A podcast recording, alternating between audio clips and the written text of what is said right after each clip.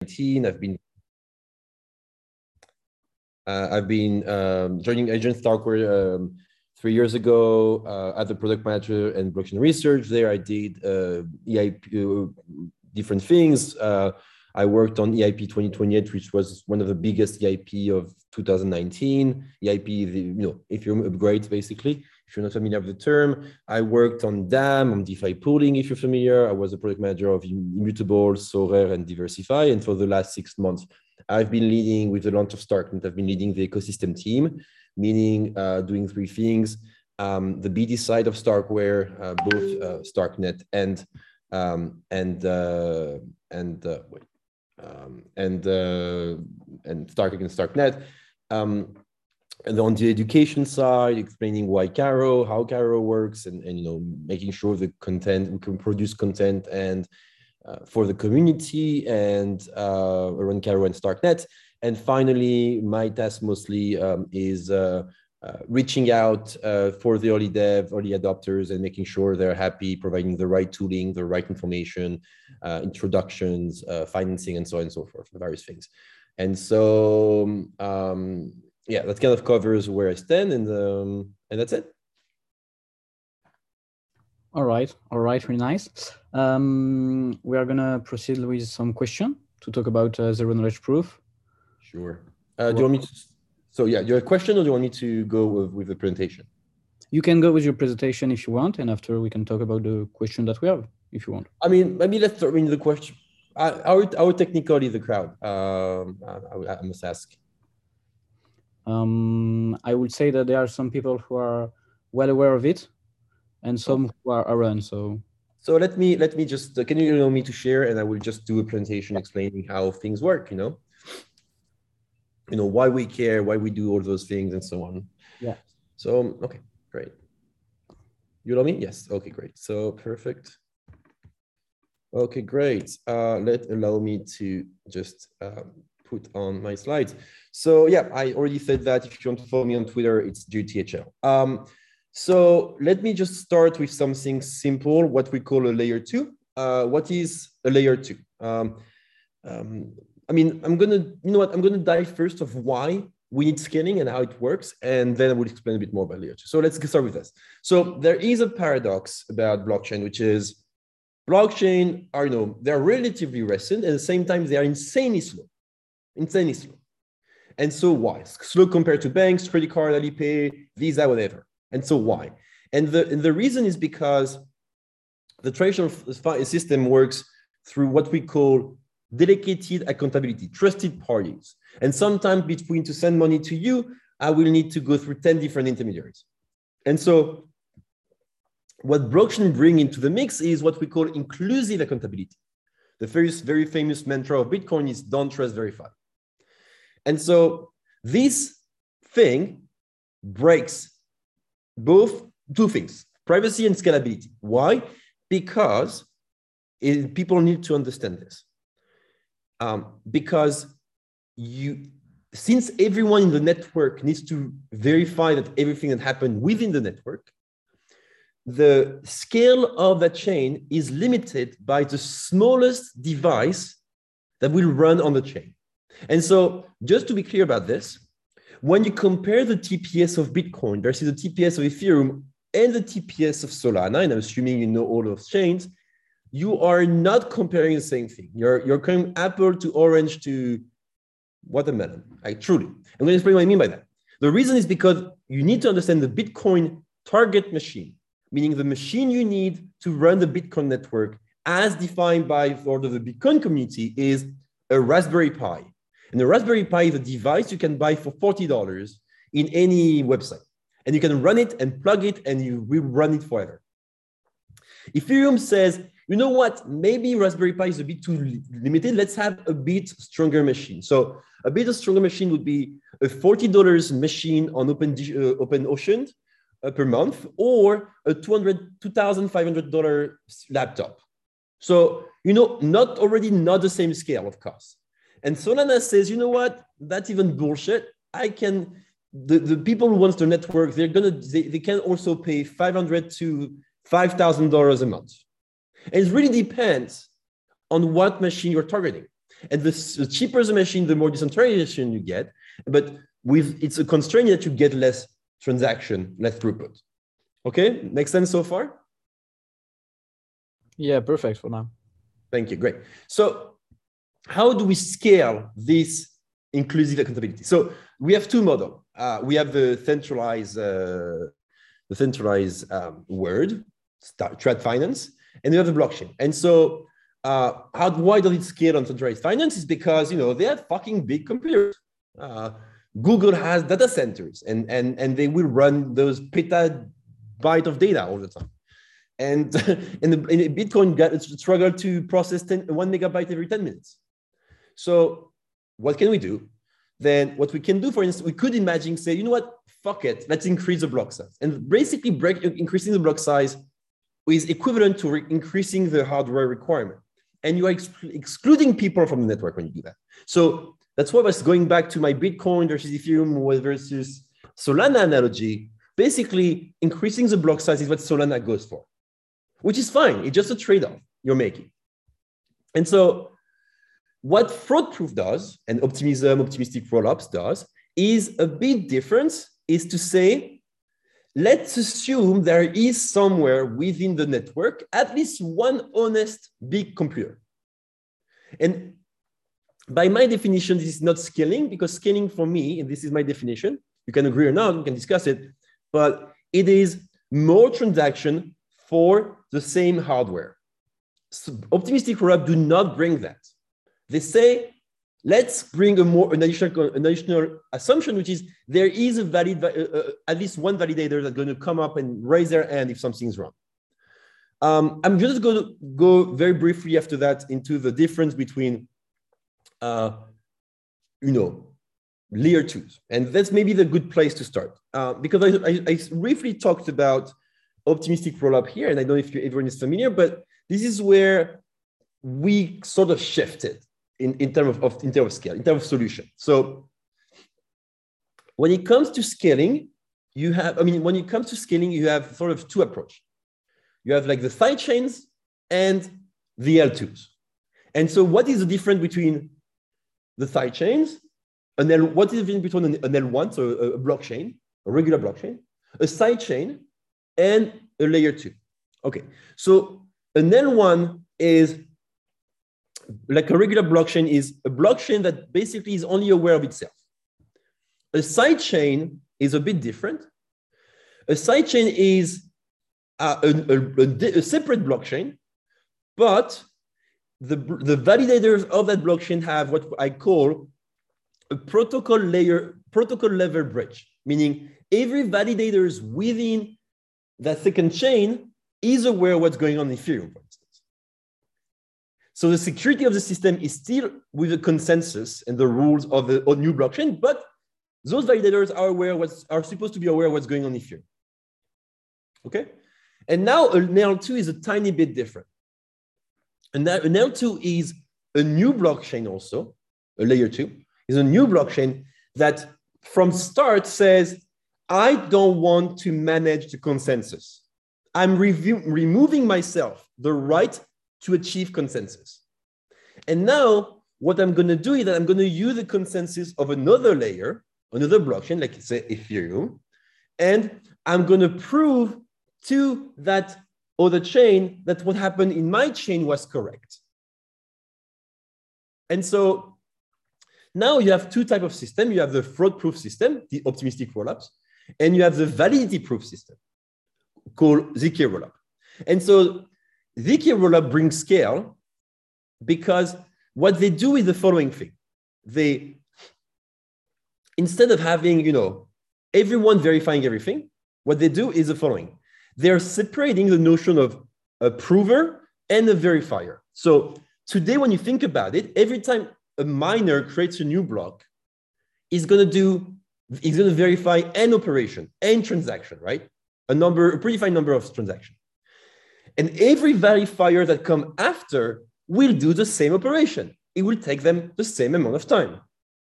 Because there is a pure symmetry in what we call naive replication.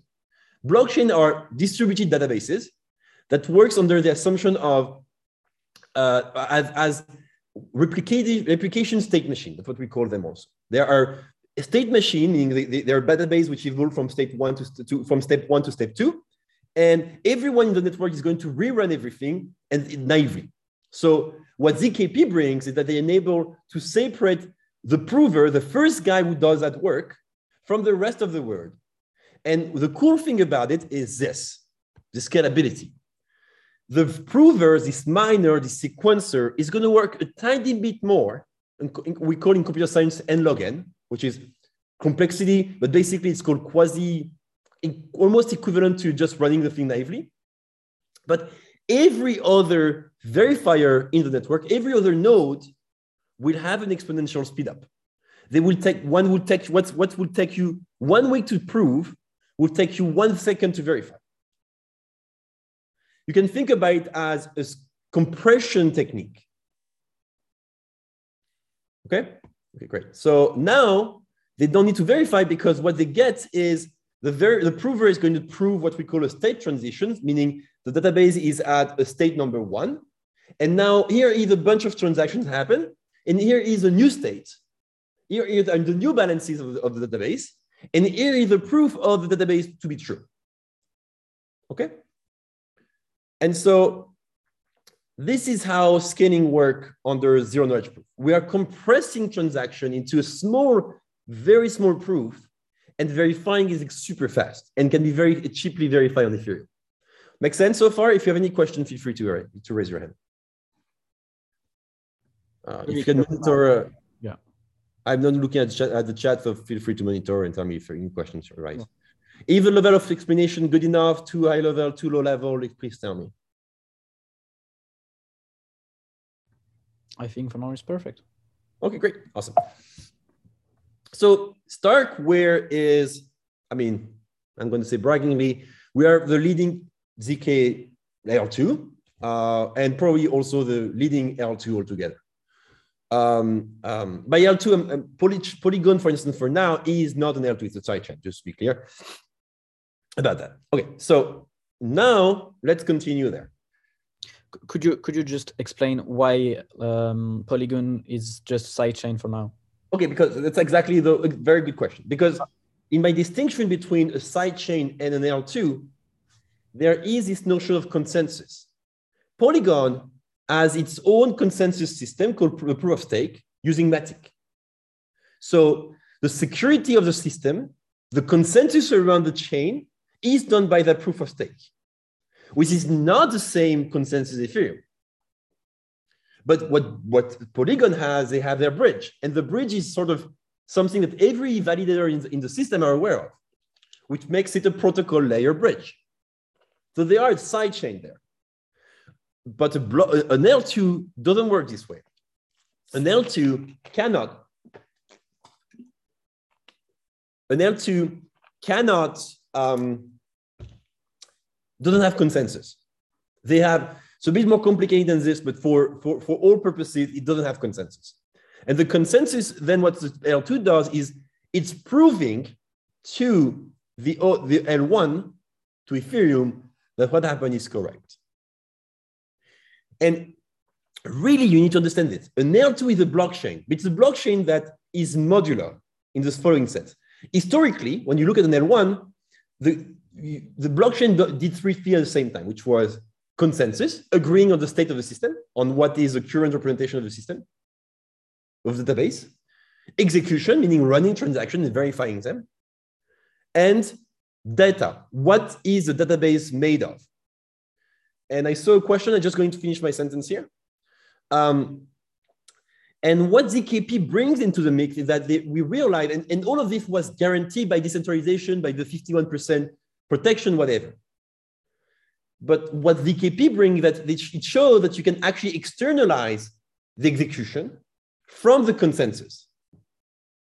You can run things and verifying them. It doesn't require everyone to verify it everything. And so the cool thing about this is that it sort of breaks down the three dimensionality of what a blockchain is, which is consensus, execution, and data. And now you can, since you sort of show that you can have execution out there, then you can actually take the data also elsewhere. And that's what Celestia is doing, for instance, if you're familiar with Celestia. So this is what Polynya called the modular blockchain paradigm. And, and it's basically saying, I can have a very tiny consensus chain, I have the execution done on the L2, proven to the consensus chain, and the consent and the execution can say, oh, here is the data and it's stored on Celestia or another mechanism. So Katerina, you have a questions, yeah, please. Yes, uh, I've got one question is how, uh, I mean, can we really verify um, the transaction since um, we don't know uh, what are the other transactions uh, that were put it in the same um, ZK rollup uh, that O transaction?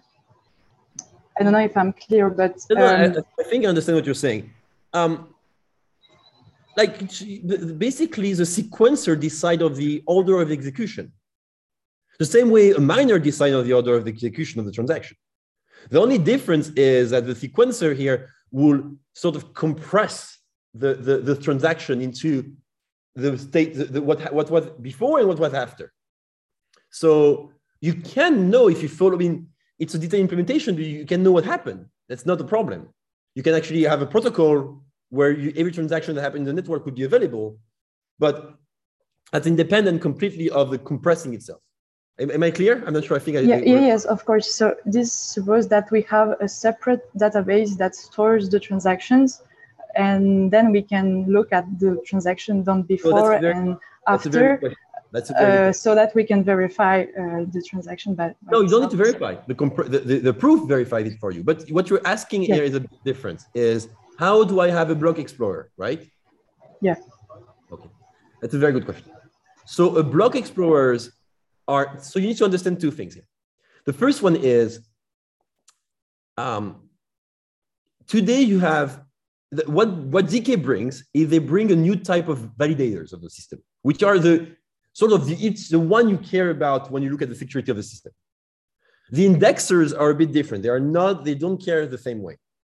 So to answer your question is, today when you look at Ethereum, you have two type of, three type of nodes, which are mining full node, non-mining full node, we're just validating everything that happened, and you have light clients, light node. Okay? In a ZK rollup environment, you have three things. You have a mine, a sequencing node, a non-sequenced in, in, in an indexing node. Basically, you have the guy who, who run the provers and verify everything. You have the indexers, the ones, the people who actually want, who cares about what's going on at every transaction. You have the succinct pool nodes, which are the one who just take the proof and just update the databases. It doesn't care about what happened within the mix. And you have the light client, but even the light client doesn't make sense anymore because you, you don't, there is no need to have light client anymore. So when you look at the ZK rollup, what happened is you have two gossip network, if you're familiar with that word. Gossip network is how transactions are broadcasting to everyone in the network. So you have the gossip network of the indexers and the miners or the sequencers, and you have the gossip networks of the of the succinct full node of the ZK full node. And those are two different gossip networks. Make sense? Yes, thank you very much. Very clear. Okay, great. So any more question? Okay, great. Let's continue. Uh, so, so now just very briefly about, um, about Starknet. So Starkware. So Starkware basically started four years ago. Uh, and we started with the first project called StarkEx. And StarkEx was this, what we call single DApp rollup, single DApp L2, which only do a few operations, but does it very, very well. So StarkEx does three things well, which is minting of assets, trading, and transferring. Uh, StarkEx was super successful, been used by DeversiFi, by Immutable, by Sorare, by DYDX. Um, so the, the, when we, to develop StarkEx, we developed a new, what we call a virtual machine, a new, like the EVM, but for, for, for, for, for ZK, called Cairo, which means CPU air. It's like, it's, it's a way Cairo works. And after we developed Cairo, we were, we created Sharp and Sharp enables us to make to write to have multiple programs proven within the same proof a shared prover to be that's exactly what sharp is and once we were able to have this shared prover what we were able to build on top and this is what starknet is is an operating system. And StarkNet is technically an operating system running on top of Cairo. Okay? Where the operating system manage the state, manage cross-contract calls, manage uh, L1, L2 communication, um, deployment, uh, like the, the address, the, the address mapping, um, how storage is managed, and so on and so forth. And so um, we were basically sort of started with something very concrete, very small, very down to earth, to bring, you know, to build the tech that we now use to build StarkNet. And so StarkNet has been actually in production, I mean, on testnet for over a year and in production for over four. So StarkNet, uh, we are 60 now, we are rich, uh, we do a lot of research, uh, cool stuff, uh, FRI, Cairo, Shard, Validium, Volition, plenty of stuff. Uh, look it up. Uh, DAM, uh, DeFi pooling, um, uh, L3, uh, plenty of things that you have a look at. You have Shaman where discussion happened there. Shaman is community.starknet.io. Plenty of cool stuff there. A bit of numbers, you know, just to blow your mind. we did 350 million billion dollars of trading, 105 million transaction, 1.5 billion dollars locked, 30,000, 30 million NFTs minted, and all those users are using currently StarkEx. Yes, there is another end raised, so please reach out. Um, is there any advantage of StarkEx over StarkNet? So that's a very good question. And the short answer is in the short term, yes. Because think about it this way a CPU is always slower than an ASIC. And StarkEx is an ASIC. Star, StarkNet has a lot, a, a much bigger overhead. So for now, StarkEx is a much more, a lot more scalable than StarkNet. So StarkEx can do, for instance, 300, uh, 300 TPS to sustain for start for, for transaction, etc. When StarkNet is currently very limited because we need to, we are improving the performance right now. So, but even then, whenever we go to the sort of we go for another phase, we I still expect StarkEx to be more faster because because uh, uh, because uh, it's, it's simpler. It's a simpler system. But the point is at some point, and that's actually what we discussed in the, in the blog post called Fractal L3, is we show that we can actually have StarkEx over StarkNet. And StarkNet over StarkNet. You mean that if someone could deploy their own StarkNet on top of StarkNet and have their own blockchain of sort, trustless, that exists on top of StarkNet and pay very little fees for all of that. And the way I like to think about those is um, similarly that of um, of um, to um, to uh, to how internet works. I know if you're familiar with how the you know the cable of the internet works, but basically internet means the uh, interconnection of network. Uh, and so the way usually your network work is that you have like uh, your, your, your house is connecting to your street, which is connected to your neighborhood, which is connected to the city, which is connected to the state, which is connected to to the world through uh, trans, trans, transoceanic cables. There is 40 of them. You can look it up. And so every time you are moving from a network to another, and you basically most of the activity actually happen locally. You never go, you barely go to the US when you're transaction, you're when you're reaching out um, to you on the internet. You usually, when you work with Netflix, they're using local machines to make it faster for you to access your content. So to answer your question is um, there is usage for StarkEx. There is a there will be usage even after StarkNet goes live, I like very much live and much performance. And there are also, but in the long run, I guess you're right, StarkNet will probably take over. And so uh, we already in the in the uh, multi-app uh, phases, Constellation, we're live. Uh, since then, we have 50,000 use, uh, Discord, active Discord, uh, 60 different projects. now the numbers are outdated. Um, uh, we have more than 100 uh, Cairo dev at the moment, uh, working extensively on various things. Uh, independent dev, reaching out, building random, uh, random and cool stuff. Uh, people like Guilty Gyoza writing AI on top of the blockchain and physics engines, and Bricks, which is doing like a Minecraft on, start, on top of StarkNet. We have Cairo Chess, which is like an implementation of chess game on top of StarkNet. Um, we have someone working on a on a inference form a machine learning model on, on chain where you can output from sklearn to, to, to Cairo. Um, if you're familiar with those words, uh, basically doing AI on the blockchain. So you, you can wonder what it does. It's useful for it. There's been a use case for this. Um, uh, I can dive into, um, we have influence, we have loot, we have dope war, we have like plenty of other project building right now and, and very, something that are very exciting. We have Snapshot X, which is uh, a way, like a unique use cases where you can do off voting on L1, but on, L, on L2 uh, trustlessly. Um, basically, what excites me when it comes to Starknet is that people are building things that couldn't exist before. It is not just cheaper fees, because cheaper fees is nonsense. It's a commodity. Cheap fees will arrive. We will get cheap fees, but you don't want. That's not a selling point. No one fucking cares. What actually matters on Starknet is that computation is cheap, so people can do crazy stuff. And this is what gets me excited uh, when I'm trying to explain that to people. Okay, so a bit of you know what you can do. This is also outdated. This is existing. This is should be live already, and this already exists. Uh, we have working with plenty of teams right now, building random plenty of stuff. And if you are a dev and you're interested in building stuff, just reach out.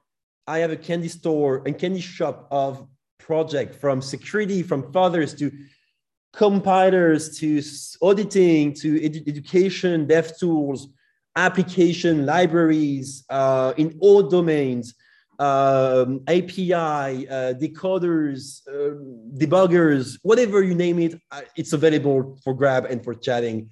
So feel free to reach out. My Telegram, my DM on Telegram, eh, on Discord, on, on Twitter is open, so feel free to reach. Um, so that kind of covers my the sort of first set of things I want to chat about. And now, yeah, let's go for the questions. Um, me, I would have one first question is um, why can Zk rollups can coexist with the future consensus layers of Ethereum? Oh, there is no, so as I said, an L2 is completely orthogonal to the, to the consensus. So Ethereum could have a proof of authority for what I care about. Zk rollup would still work from the perspective of if you trust the, the consensus assumption. Uh, would it be possible to deploy Starknet on other blockchains without uh, a lot of uh, changes to the infrastructure? So the main thing that prevents us right now is actually to, uh, if it's not the VM, if, if, it's VM compatible, it would be half a second, uh, but we don't have time. Uh, I have enough features to develop for two years. So when people ask me, you know, can I deploy it on whatever? And I'm like, eh. I'm like, I'm sorry if, if even I remember there I was I had a discussion where I literally told the guy was like even if you give me 10 million dollars right now it, I won't be able to make it happen it's just it's just the way it is we don't have time Carolina, please, you raise your hand again, or is it just uh... Yes, yes, yes. Another question uh, about uh, bridges between two uh, L2 uh, layers. Uh, are you working on this kind of project? I, I heard about Connext, I think, that enable yes. to, to, so there is to a make, bunch of, yeah, and, and so go ahead, go ahead, Karen, please. So, so the question is, uh, we, we want to make uh, direct bridges between two L2 layers without having to go through the uh, layer one. Uh, are you working with this kind of project and how do you see this implementation this in terms of security and and, and the later perspectives? So there, okay, that's a very good question. The answer is yes, we're working with them. Um, we are, um, so you can't, okay, so the notion of bridge is a, is a complex one. Um, the, the, the thing is, the cool thing about L2s actually that they can have technically trustless bridge, uh, true, trust, true trustless bridge between uh, different L2s. Um, but um, what's going on is that you, you so the, each there is multiple projects doing uh, bridges. There is Synapse, there is Hub, there is uh, Composable, Celer, uh, Wormhole, obviously for everyone who knows about. Um, uh, who else? Um, uh, Socket, uh, which is an aggregator for uh, for bridges. AnySwap. I mean, I'm missing some. I'm sure. Um, and so each one of their own tech and implementation the the story goes um, we are working we are trying to work with all of them right now what prevents us from working that we don't have any bridge like you cannot mint you can you cannot deposit token on starknet because the performance are not very good yet so right now starknet mainnet is more like a tooling i mean a, a testing environment for for devs it's not ready yet for um, for users to really actively use it, like in any meaningful way. So we're sort of holding back the, the bridge there to avoid um, creating too much traction where we can handle it. But it, it will change in two months, uh, let's be clear. Great, thank you. Okay, Maximilian? Yes, thank you. Um, how uh, easy it is for classical developers to master Cairo, and do they need to have some knowledge in cryptography? Absolutely not. For Cairo is a it's a it's a high, I mean, relatively high level language. Um, you don't need any knowledge. That's a black box. That's the beauty of it. It's a black box. Um, and so so the, the story here is um, funny enough, so I was talking to Julien, who is the founder of, uh, of Argent, which I guess you know, Argent the wallet. And even like four months ago, when the tooling was shit, uh, because the tooling changed very, very fast. Like, uh, what if you knew things that were three months ago, they, they are no longer true by by by mine. Uh, it's only that it was easier for him actually to deploy stuff on on on, on Starknet than it was on Ethereum. So the story goes that it's a new tool chain. Um, it's it's actually probably if you don't have Solidity, it's actually probably easier for you to pick up than if you have a Solidity background. And truly, and I'm just saying that if there is dev in the assembly, is I think Cairo is probably the most valuable language in the next two years. And any early adopters of Cairo will probably be fine. That we are all gonna make it. Okay, thank you. Yeah, I, I agree. Um, I'm asking this question because I'm uh, indeed interested in uh, in joining the adventure. So try it out. Try something. build something. Build I. I have uh, like a mathematical background, and I would like to know what are the skills if I want to participate in developing uh, kind of the research part. So. So the research part now, the research part is done by us, and, and to be honest, it's uh, uh, PhD level of cryptography, whatever stuff. Like it's uh, uh, one guy, one guy in my team invented a new FFT algorithm. Uh, so it's like it's like literally like it's called a ECFFT. You can look it up. It's a very funny thing. It's crazy thing. Um, and and so so on the research side, there is plenty of things to be done, and you can chat over this on Discord. We have like very cool Discord. You can read the Cairo paper. But to be honest, if you want to actually build stuff, you don't care about that. It's a black box. I mean, the same way you can understand the theory behind GPUs, but it doesn't help you write a, a program on the GPU. Okay. Same thing.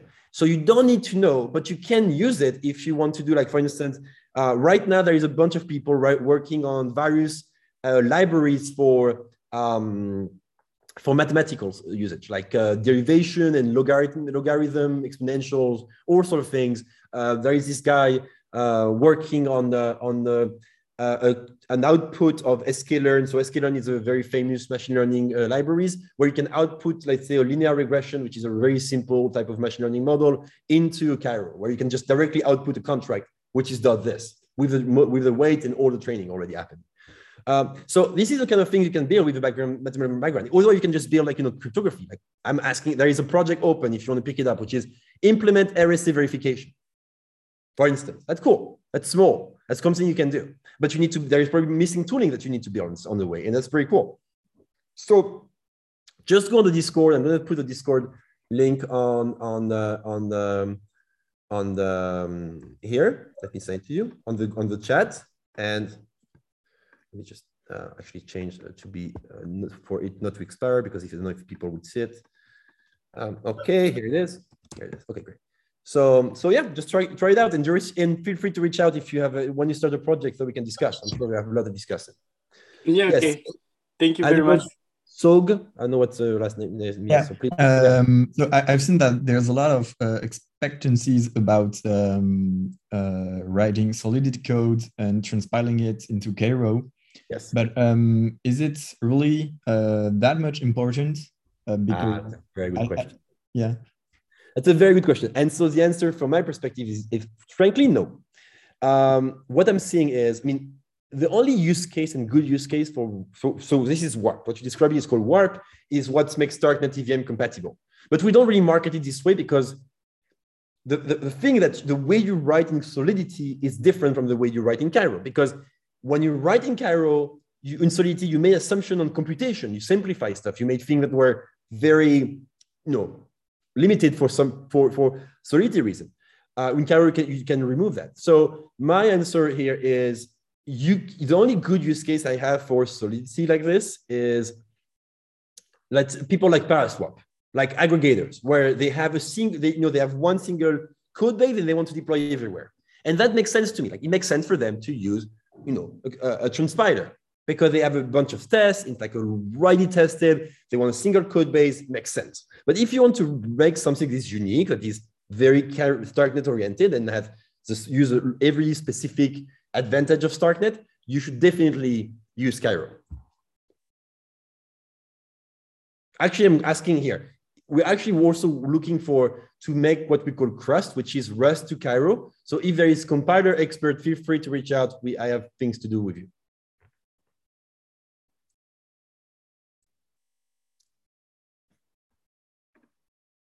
Any more question? Ah, you raised your hand again? No, it was on purpose. Okay. Thank you very much. I may have um, an, another question. You you often use uh, some metaphor of a, of a Sudoku. I didn't uh, understand it. Uh, ah, okay. Can you explain it for everyone, please? Sure, sure, sure, sure. So the Sudoku is about ZKP. So Starknet doesn't, when you Starkware doesn't really use the zero knowledge aspect of ZKP. Zero knowledge, people think of privacy all the time. They always think of privacy. Rightfully so, because that's the first use case, what, people are thinking about. They don't think about compression. So the example people try to give when they give ZKP to give a sense of ZKP, although it give absolutely zero intuition, zero intuition about why ZKP brings scale. It explains why ZKP brings privacy. It doesn't explain why ZKP brings scale. Okay, just very clear. So there is a bunch of famous example when it comes to ZK, which is where is Waldo and the, the cave where there is a door and the, the colorblind guy and whatever. So Though I hate those examples because I think they are very weird to sort of get your hand around it. So, so uh, let me, I use another example, which is a, a good one, which is Sudoku. And the question is the following, how can I convince you that I have a solution to a Sudoku without revealing that solution? Okay. So today, you know, I have a solution. So what will happen is that I will have to show you. And, and, and then you have the, all the information. Uh, we did Okay, we created Stark Cairo, and oh yeah, uh, the compiler is also Cairo. So let me just go back to this and just finish afterwards. So um, the, the, the, the, end, the reason for this example is to explain the zero knowledge aspect, what zero knowledge does. And so here an example. We have a Sudoku in front of us. Uh, so uh, Jules, I have my Sudoku, you, you see the Sudoku. So we're gonna write it on, we're going to a room, we're gonna close. This room has, on the floor, there is like, uh, with clay, there is like a, the Sudoku written and there is tiles on it. There is tile with numbers, okay? Okay, all the tiles have numbers. And so I take, you know, all the tiles are one from nine, you know, like nine, nine times, right? So you know the rule of Sudoku, one to nine in, in rows, one to nine in column, right to nine in, in, in, in squares. So what you do is we're gonna put the, the Sudoku, the, the open numbers of Sudoku on the on the on the on the board. And you look at you and I are going to agree on this is a board of the Sudoku, right? Okay. I'm going to ask you to turn you and I'm going to take the tiles. So the tiles have like a, a, a, something to close them, even the one that are already exposed, right? So I'm going to take the tiles that were on the side and I'm going to put them on the Sudoku. I'm going to close all the tiles that I put and leave open the one that were before. Now you turn, you, and you look at the tile and you see that I, I, I didn't change your, the order of the tiles. I just put tiles on the on put tiles on the on the Sudoku, close them, and now I ask you to close the remaining one, the one that was there before. Okay, so far so good? You understand? You picture it? Yes, very good. Okay, great. So now I'm going to ask you. So all the tiles now are closed. The only thing you see is closed tiles, and those tiles are, you know, have numbers beyond it, but they're closed tiles. All the board is covered. Now I'm going to ask you to pick randomly without me. Now choose a row, a column, or a square. Okay? Let's say you choose a square, the middle square uh, on the left. I take that square, I put it in a bag, I, I shake it, and I give it to you. What do you do? You verify that there is one to nine. Okay? Now, let's say I lied and I didn't have the right solution, and, and you got lucky. Then you're going to see that there is two, two, or two, nine, or some number missing, right? So, and then you know that I'm a bullshitter. I lied to you. I don't have a solution. Otherwise, I would have put the right solution. Okay. So now that's then you you would have you would have bust me, and now you would not trust me anymore. Okay. So now let's say I'm lucky, and the numbers goes to nine, one to nine. Okay. So I was lucky once. Now let's do it again, and again, and again, and let's do it a billion times, a hundred billion times. The likelihood after a while that I managed to lie to you that many times in a row is so small that you are convinced that I had a solution. Because the likelihood of me lying to you would have been, I would have been, I would have won five times in a row to the lotto to for me to win this, to lie to you this successfully like this. So this is why you, you are convinced because I couldn't have known if I didn't have the right solution. But you didn't learn anything about the solution. Why? Because you don't know what were the ordering of the of the of the tile before I shake them, which is why I shake them. Because so now you don't know in which order they were on the square. Okay. So you are talking about a probabilistic approach? That's exactly what ZKP are. The, the initial name of ZKP is called PCPs, provable, uh, uh, provable probabilistic checks. And so what ZKP brought and what Shafi Goldwasser and Micali invent, brought to the world is the notion of proba probabilist, probabilistic proofs. And this is what ZK are about. They are all about probabilistic proofs. Okay, good. Didn't know that. Thanks. Right? My pleasure. Exactly. Any more question?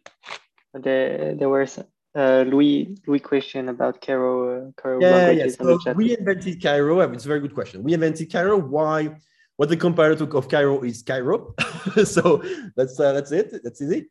Um, so why we invented Cairo? It's a more maybe a more interesting question. So the in VK you live in a world like in traditional computer when you work with your computer you work what we call it an x86 environment.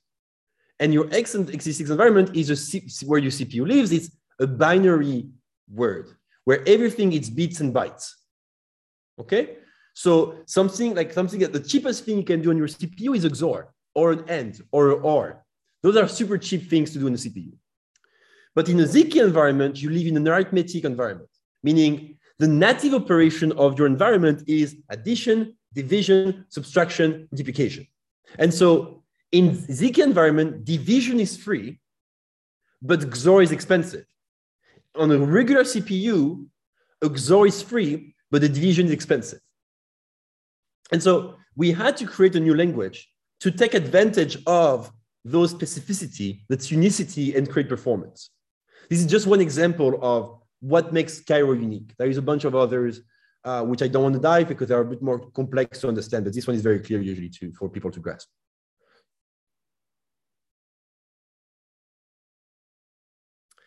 It's not even CPUs, it's different type of programming paradigm.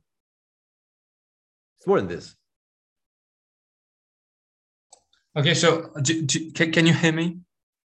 Yes, we can. Okay, so so it's it's not depending on the the kind of uh, CPUs you're using. Just uh, okay. No, no. The, the, the, the difference is the programming paradigm. Uh, one is, you know, regular computers are made for bits and, and bits and bytes. Uh, ZKP live in a narrative making environment where you use the, you use everything. You know, your your most basic element you're using when you're using a computer is bits and bytes, right? In Hmm. ZKP, you're using what we call the field element, which is basically a very large uint. Okay, yes, the the felts. Or- The felt, yes, field element. So it's a it's a uint between one to a very large number called the, the prime of the field. It's not that interesting, but we can consider it to be a uint for all purposes. Okay, thank you. My pleasure. I have a I have another question about the Cairo uh, about Stark, Starkware environment. Is how do you plan to build a new relationship with uh, companies? Are you are going to tackle on uh, the web uh, only Web three project, or do you try to to go to non Web three project that are We going don't. to We let people come to us. okay That's why I'm coming here to convince you youngsters to come and do cool shit. Because what people find, people, that's actually something of my theory about innovation. It's not mine. It's actually, I didn't invent that. It's Chris Christensen, with the professor from Harvard who died recently, called the innovation dilemma. Uh, we wrote about that. But basically, all innovation, so from it's called innovation comes as a toy. And another thing that people don't seem to understand is that tech do not democratize. It's people who become more geeks. I'm not going to reach out to people who don't give a fuck about blockchain. I'm going to focus on people who give a fuck about blockchain. And those guys are the people who are going to bring their friend who all of a sudden we're going to care about blockchain, which is exactly what we're seeing with NFTs. The first people who care about NFTs were hardcore blockchainers, so big Ethereum guys, hardcores. But now we are getting fucking, you know, Paris Hilton is actually not a good example because she's actually a hardcore blockchain woman. But uh, let's say Tom Brady or uh, Jimmy Fallon and all those guys, they they just come now to to to NFTs, and it's not because we made the tech simpler. It's just because they, they, it's cool enough now. So when you ask me, will I, will, will we go after I know Facebook and and I know Robinhood and who else? No, I won't. But they will come. Nice strategy. I mean, it's, it's just the way it is. I mean, that's actually how things goes, and actually how we've we witnessed it coming since the beginning. You know, TikTok worked with Immutable. Would would have, would have think TikTok would make NFTs? Would have think that Disney would be working with VeVe, and would have think that Nike would have buy a, a, uh, a digital sneaker company. It's not because it's not, we don't democratize. People become more geeks. Very important. That's nice, nice motto. No, no, truly. Anyway. Okay, good. Does anyone else have a question or? Yeah, go ahead. Uh, hi, I was wondering, um, is there any reason in the future for dApps to build on top of L1 instead of L2? That's a very good question. Um, the short answer is yes, uh, but we'll see. You know, you can't predict the future. Like there will be application specific to that, to, to L2. Like the, the, the future is not black and white. It's never black and white. And CryptoPunks will remain on L1 because they are the most expensive NFTs. Well, not Ape are more expensive, but you get the point. You know, um, it, if and if, if L1 become cheap, then and if project will come back to L1. If L1 become too expensive, then you will have only very expensive uh, operation happening on L1. And it will be like a, a sign of boasting to be, oh, my NFT is on L1. So we'll see. And I'm no one to judge.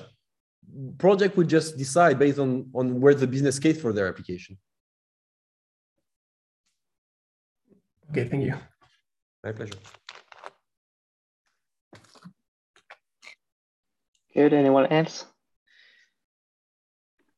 Um, I have a question. Earlier, you spoke about the different types of um, nodes being like sequencing nodes, uh, and then them using different gossip um, gossip yeah. algorithms. Can you speak on that again? Uh, gossip network. Yeah, gossip network. Can you speak on that again? Um, I was For a little sure. confused between the differences of that. Okay, so um, have you ever wondered how transaction goes into the network on Ethereum? They, they, it's literally we call that the gossip network because that's how the the node gossip with the people who are connected to them.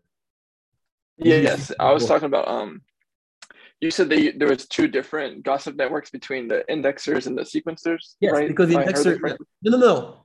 The sequencers and the indexer would have the same gossip network, mm-hmm. but the the the light full node would have a different okay. one composed of proofs. Okay. All right. Thank you. That's where I was confused. Yeah. And that's why we put, we post something called checkpoint, uh, faster finality with checkpoint. It can provide the same dichotomy. Actually, goes a bit, a bit deeper. There is actually you can have a lot of this design space there. I won't dive too much, but you can have a very cool design space there. Thank you. My pleasure. Yes, sorry, the question. Ah, yes. Okay, great. That's my thing. I wrote that thing. Uh, so so DAM. Um, you have to understand. So so the concept behind DAM it was how can we have cross L2 liquidity? And the way you need to think about it is about DAM is is imagine you have instead of having one single market maker, you know, an AMM, you have different AMMs, but working with the same liquidity pool. Okay? Meaning the LP, so the reason why usually AMMs cannot work across multiple L2s is because they have a synchrony assumption break. Uh, because each L2 is, doesn't have the same time, don't live on the same environment, so they don't share the same clock. They, they're not coming back in and out, you know, at the same time to the to the to the to the AMM, right? And so what DAM says is okay, let's pin that problem into its head and say that what risk does this non-synchronicity brings? In the risk it brings, it brings us prob- it brings us a risk, a financial risk for the LPs. So what if we were to instead of taking that from the technical perspective, but turning this into a financial problem, which is I'm going to get more wrecked if the, the, the movement are too big. What if we spin into the, its head and now we're saying, I'm will, the LPs are willing to accept that risk. And now the cool thing about financial risk that there is many, many tools to mitigate them. And so the point is to turn the technical problem into a, into a financial one and then implement various mitigation technique to make it less pregnant and less traumatic for the LPs. Does it make, does it make sense? Okay, great. Maximilian, please. Yes, uh, about DAM, um, how is it possible that uh, the different L2 interact with the L1 pool without having to sending the information to the other L2? That's exactly what I, I explained. I find it quite magical because... No, it, it's um, not magical. It's not magical. It's very far from magical. It's not magical. It's not even a great solution, to be honest. It's not perfect. It doesn't solve what it does, though it takes a technical problem and turning into a financial one. Do you understand what I'm saying by that? What I mean by that is yes, yes, absolutely. So it's not magic. It's just saying here is a pool of liquidity, and me as an LP, I'm accepting the risk of getting fucked twice. Instead of getting fucked once, with when I'm working on Ethereum, I'm accepting to be fucked twice and three times and four times, depending on who on how many L2s are connected.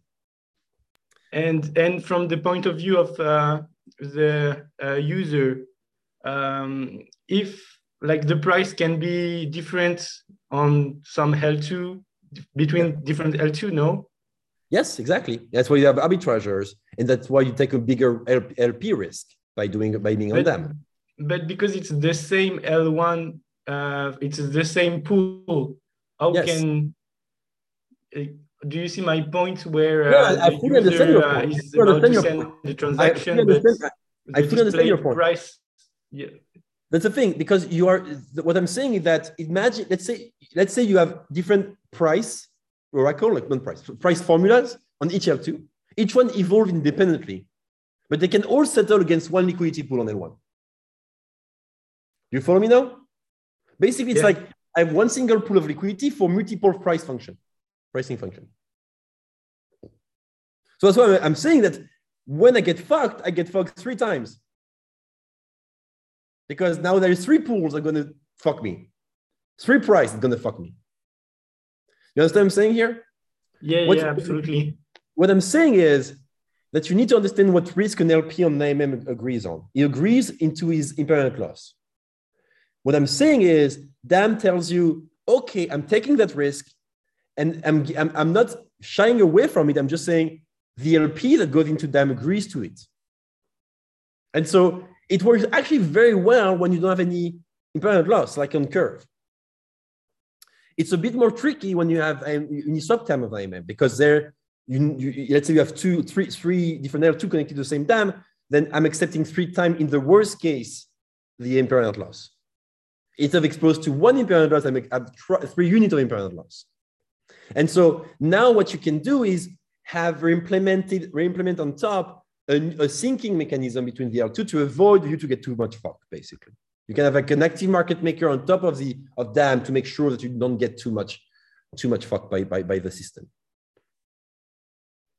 I, I see your point. Thank you very much. My pleasure. It's not magic. It's really everything but magic in the sense that it's not gonna, it doesn't solve much. What it does solve though is let's say let, it just speeds, speeds the problem on its head and says maybe we can just accept it. And if Yeah, accept okay. it, I see. I see the point of view now. Thank you. great. My pleasure. Okay, thank, thank you very much. Does anyone have a last question for Louis? No, nobody. So, Amazing. We're on time. Thank you very much. So much.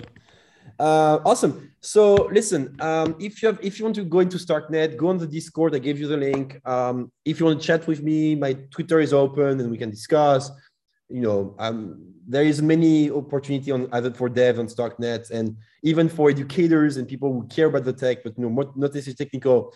You can write content. You can write many things, and happy to chat with you if you are interested by doing such a thing. That's it. Thank you very much for everything, Louis. My pleasure. Thank you very much. Instructive presentation. Thank you. My pleasure. Have a great day, guys. Bye-bye. bye. Thank you. Bye.